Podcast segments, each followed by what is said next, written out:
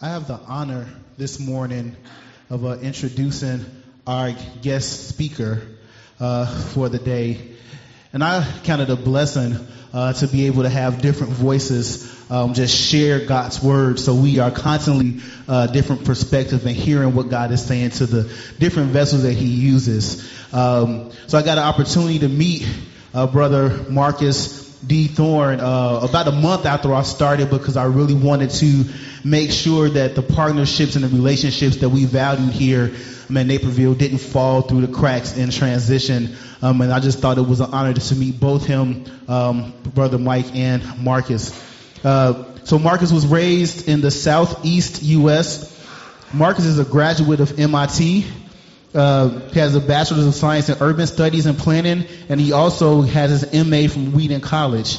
Um, he has lived and worked in the Lawndale uh, community for the past 19 years, serving in various capacities, including technology center director, community organizer, interim executive director, director of mentoring, uh, New Communities Program Director is Dean of Restorative Justice at the North Lawndale College Prep High School, and currently is Executive Director of Operations uh, for the Young Men's Educational Network, which we call YMen.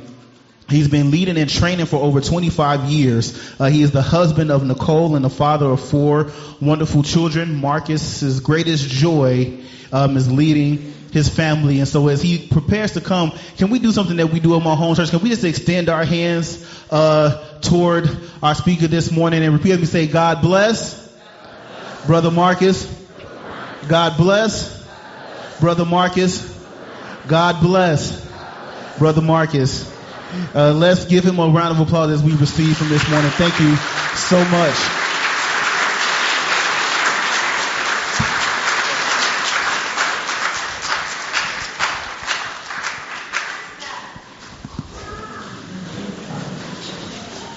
Good morning, family. Good morning. It is a pleasure to be here with you.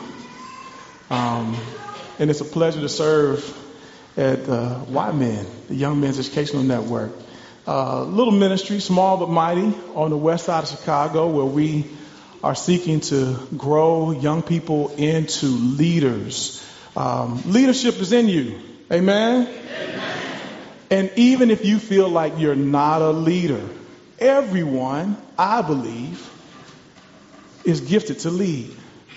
Everyone's not necessarily gifted with leadership. I won't make that distinction with you all this morning, but I will let you know that even the youngest among us have those that they're looking to, and often those who are looking to them.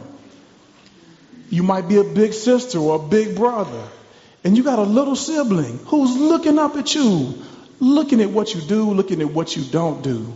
So moms, dads, what we do at YMen is seek to instill that, that, that bug of leadership in our young people to help them understand and see that they can be the ones who can bring transformation to North Lawndale. And for those who don't know anything about North Lawndale, I won't say much, but North Lawndale is a neighborhood of um, great asset, but also great challenge.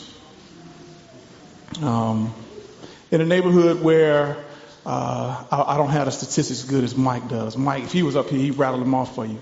But about $17,000 uh, average uh, household salary, um, maybe about 70% of men who have been formerly incarcerated, um, all, all, kinds of, of different uh, terrible, oftentimes, statistics that are known on the news. Uh, but in the midst of all of that, we have found that there is great hope. Not only great hope in our young people, but great hope in the Jesus that we serve. Amen. Somebody say amen. amen. And so I, I kind of want to talk about that. I know we, we, we've moved to the candle now from hope to peace to joy. And I'm going to talk about joy, but I want to talk about hope first this morning. And so in this passage that we uh, have for our passage this morning is Isaiah 35. Um, this passage is so full and rich. Uh, just, just even looking at the first verse, it says, The wilderness and the wasteland shall be glad for them. Anybody ever felt like they've been in the wilderness? Yeah. Um, wilderness is a pretty bad place. I mean, granted, Jesus decided to go to the wilderness. The Spirit, it says, drove him to the wilderness so that he could be there and fast for 40 days. Right? So, so, so the wilderness is not always a bad place, but I don't know anyone who would choose it. I wouldn't choose the wilderness. Uh, but in this passage, we have the, the nation of Israel who has experienced an exile. They've been taken away from their homeland. They've lost now Jerusalem. And Isaiah is reading this passage and writing this as inspired by the, by the Spirit. And he says that in this wilderness, the wilderness itself and the wasteland will be glad for this nation, this group of people. They're going to be glad for them. And it, and it says further, the desert shall rejoice and blossom as the rose. It shall blossom and abundantly rejoice, even with joy and singing.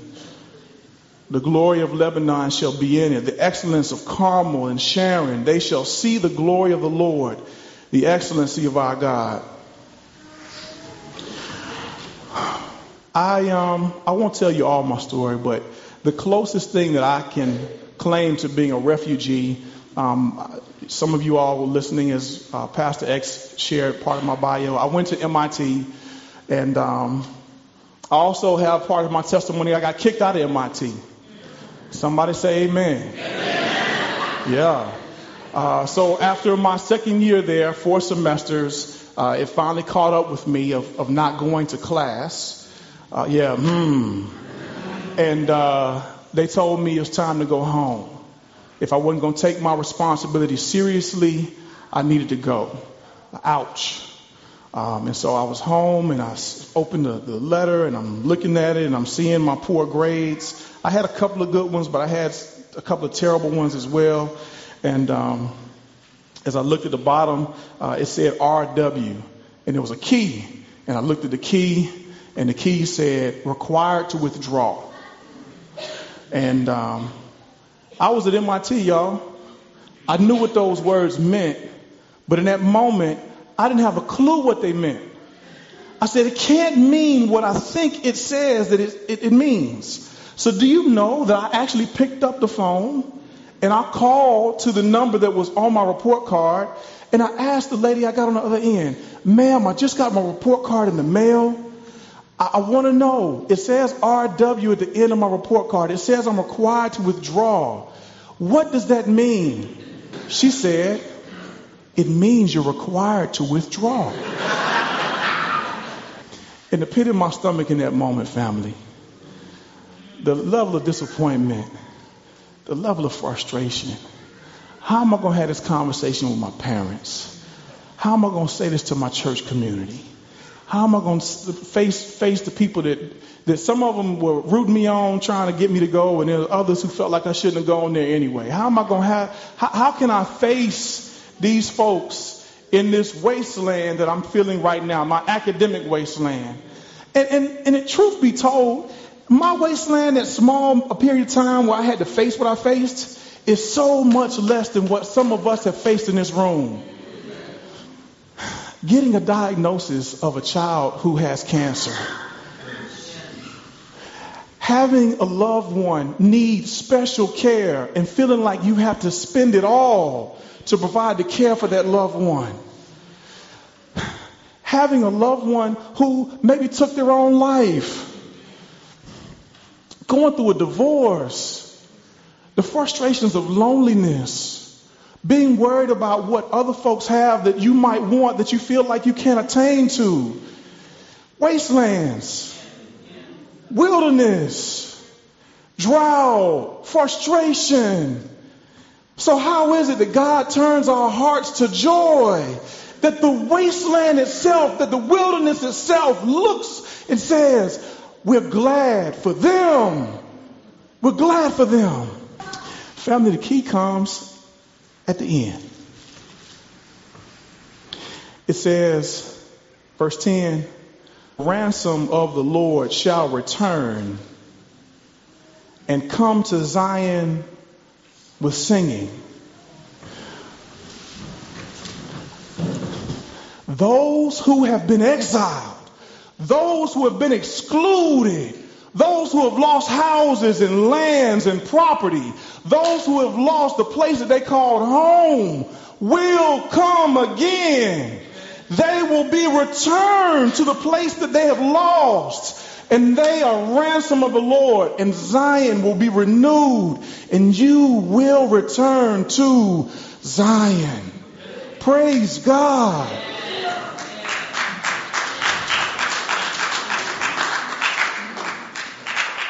But we live in the in between. It's been promised, but it's not been fulfilled. And so when you are looking at your child sick with cancer and you don't know what's going to happen next, it's hard to look to Zion. It's hard. But we serve a God family who does what he promised to do. Our hope is not like the hope that we hear about in the world sometimes. Because the hope that the world presents to us is often like buying a lottery ticket. You purchase it and you hope that you're going to win. I know y'all don't buy lottery tickets. But but sometime in the hood we get scratch offs. Amen. Amen. And we hope. We hope that those numbers are going to turn out the way that we are looking for. Or you, you, you're in that line for the airplane and, and, you get there to the front and it looks like when you get through first class and, and maybe you got some extra frequent flyer miles and it's, some, it's a couple of extra seats in first class, you're hoping that they upgrade you. Amen. Amen. So you can have a little extra leg room on that long flight. This is not the hope that we have in Jesus, family. It is a guarantee that what God has said, He will do. What He's promised, He's going to bring it to pass. We can count on it. We can take it to the bank. There's no shirking. There's no bounce checks. There's no false deposits. Everything that he said, he's going to deliver. And so when he says, I promise, you're going to Zion, we can have hope, a surety. God will do what he said he would do. He will stand by his word. He will come through. It's promised. We, we, can, we, can, we can bank on it. And so we can walk in the wilderness. We can walk in the wasteland with hope and with joy. And, and, and, look at what, what we're supposed to do, family. I, this to me is amazing. I, I, I, I have a hard time conceptualizing the, the reality of what the scripture's teaching here. And, and, so see, you see the first two verses give us the, the future tense, what will be. It says uh, in the desert, middle of the first, first verse of, of chapter 35, in the desert shall rejoice and blossom as the rose, and it shall blossom abundantly and rejoice, even with joy and singing. The glory of, uh, of, Lebanon shall be given to it. The excellence of Carmel and Sharon. They shall see the glory of the Lord, the excellency of our God. These are things that are going to come to pass. God's going to do them. And so they're rejoicing already. And what are they supposed to do as a result of their rejoicing? Isaiah tells us right here in verse 3. This is what our task is. If you're, if you're hearing what I'm sharing with you and it's resonating a little bit by the Spirit of God, listen to what our responsibility is, family. Not, not in the future, but right now. Strengthen the weak hands. And make firm the feeble knees. Say to those now, not, not in the future. Say, say to those who are fearful hearted, be strong. Don't fear. Behold, your God will come with vengeance, with the recompense of God. He will come and save you. He will. If you would, say to your neighbor, He will. He will.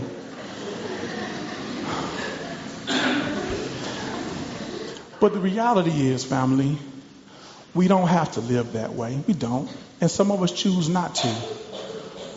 And so, think about the folks who are hopeless. Not just during Christmas season, but in life in general. Who don't feel the reality of a promise that is sure. That life as it is, as it is right now in a wasteland for them, is how it's going to be. Oh, Jesus. So, so we don't have to live with hope. But if you've ever felt that feeling that what you're experiencing right now, it may not ever get better. Oh, the misery, the frustration, the desperation. It's no way to live. That's, it's no way. I, I, I don't presume to know the marriages in here right now, but I'll just say, as someone who's been married 14 years, though I love my wife, marriage is hard. I heard a couple of amens. Some of y'all couldn't say amen the way you wanted to because the person that you live in hard with is close to you right now. But that's all right. I'll say amen for you. Amen. Amen. It's hard. And if you've ever been through a season, and maybe some of you all are going through this season right now, where is he always going to be like this? Is she always going to be like this? Lord. But, family, the scripture says that in the most intimate of relationships, we can have hope. Hope. A hopeless life is no it's no way to live. It's no way to live. We want to live with and a hope that is sure. When we know that what God has said He's going to do, He's going to do it, we can have joy right now. We can believe God for that which He's already committed and promised. We know He's going to do it, and I can rejoice now. I don't know how it's going to end out in terms of everything that's going to take place. It sometimes happens, family, unfortunately, that our loved ones pass away. So I'm not sitting here promising a miracle for everyone in the congregation. I wish I had that power, but I can't promise it to you. But what I can promise to you is that those that we love in the Lord, we will see them again. We'll see them. God will raise them up. He, in the same way as He renews Zion, He renews those who love him and are loved by him. Amen. Amen. You may not be able to save your house. I don't know if you're in that, that, kind of financial situation where you're on the brink of financial disaster. I, again, I don't know you all in here. But even if it does not work out the way you want to, we can still trust God. He's good. He will do what He's promised to do. And so we want to magnify him. We want to understand and know his promise to us and believe that no matter how difficult your circumstance, he's got us. He's got us. I want to digress here just for a moment. Um, I feel like our young people in particular are going through some of the hardest time of any young people ever. Um, so I don't know who this is for, but I feel like the Spirit of God is, is encouraging me to share this this morning. Um, sometimes the wilderness that we face, young people, uh, I, as an older person, am dismissive of it. Um, I'll see it as crocodile tears because you're crying because you don't have the iPhone that your friends have or you want the new watch and you don't have it, or your friends get to do all these other things that you're not able to do. Um, and, and, and when you're scanning your Insta, right, you're seeing all the things that your friends have and get a chance to be a part of, and how come I don't have these things and get a chance to do these things? this comparison that we have with the world that we believe as it ought to be versus the world as it is for us can be hard. And, and I want to just say to you this morning, I want to acknowledge it to you. It's a real wasteland. All right? Even though sometimes we as adults minimize it. I just want to say to you, I did not have to live with the pressures that you all are having to live with as young people. And yet, and yet, I don't want you to lose hope. Do you hear me?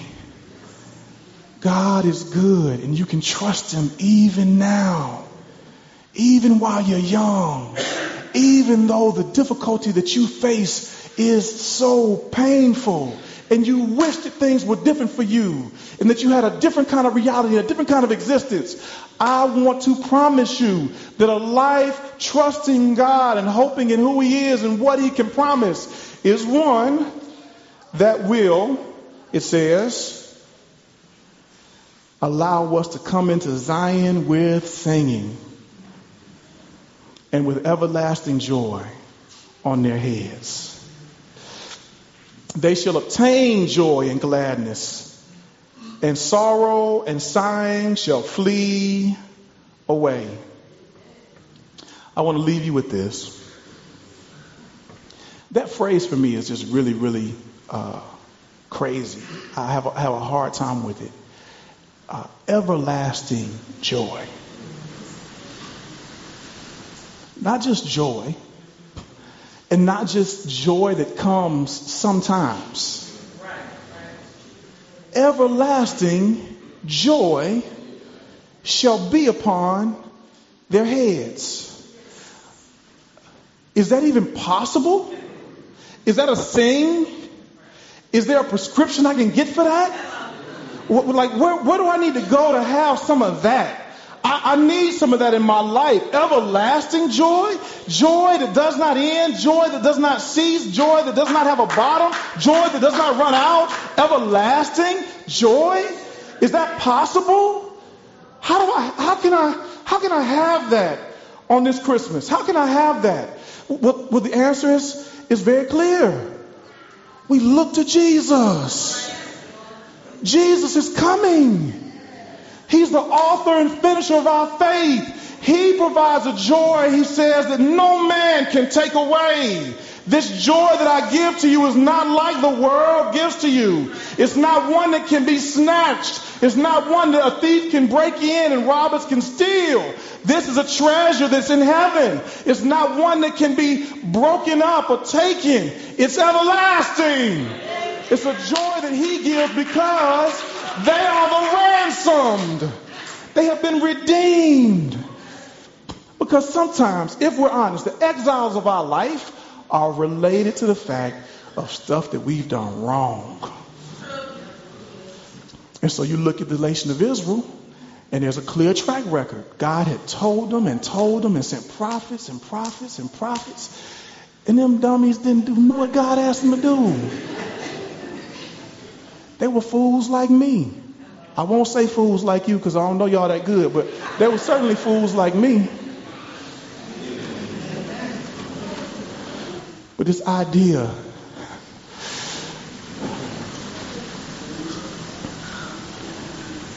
born into sin that I may live again. The precious Lamb of God. Why you love me so. Lord, I'll never know precious. Family, I'm not going to sit here and tell you I ain't never done wrong. That would be a bold faced lie. I don't deserve the goodness that God has given to me. But I have obtained, listen to that word. I have the access because of what God has given in Jesus. Obtained. Not earned, not sacrificed for, not bought, not been prescribed God has given an everlasting joy shall be upon their heads. So, my encouragement to you this morning is strengthen the hands, firm up the knees, The, the hands that might need to be strengthened might be your own. The knees that might need to firm up so you can stand might be your own. But if you feel like you have some strong hands this morning and your, your knees are all right, it's a neighbor, it's a friend, it's a family member needs to be encouraged, needs some love, needs to know that you're standing on the promises, even if they don't necessarily even believe in God or have made a commitment in Jesus. If they're willing to hear it, let them know. I'm standing in the gap for you. I love Jesus, and you may not believe in him, but man, I'm letting you know I'm, I'm here. I'm, I'm, I'm, in, I'm in the midst of it. I'm, I'm, I'm grieving with you. I'm hurting with you. I'm praying for you. Can I help strengthen your hands? Can I help firm up your knees? For those who are fearful, tell them, don't be, don't be afraid. Amen. Amen. Amen. Amen. Let's pray together. Dear God, Father, help us to have hope. Help us to know, Lord, that that hope is sure. Father, not probable, not just possible, but Father, promised and permanent. And may we, Father, count on the hope of that which you are doing in our lives. And because we are so certain by your Spirit of that which you've promised to us, Lord God, the ransom, the restoration, the redemption, that we can rejoice. Help us to have joy, Lord God. And even may it be by your Spirit, experience a foretaste of that which will be revealed when you come back. Father, some everlasting joy. Just a foretaste. It may not feel that way all the time, Lord. But Father, I pray that no one in this congregation who has, has begun to trust in you, Lord, would experience any permanent depression, any permanent frustration, Lord. May they have the punctuation of your grace and your mercy in these paragraphs of despair. In the wasteland that we experience, Lord, may we walk with the knowledge that you love us and that you are here with us and that you will do what you promised.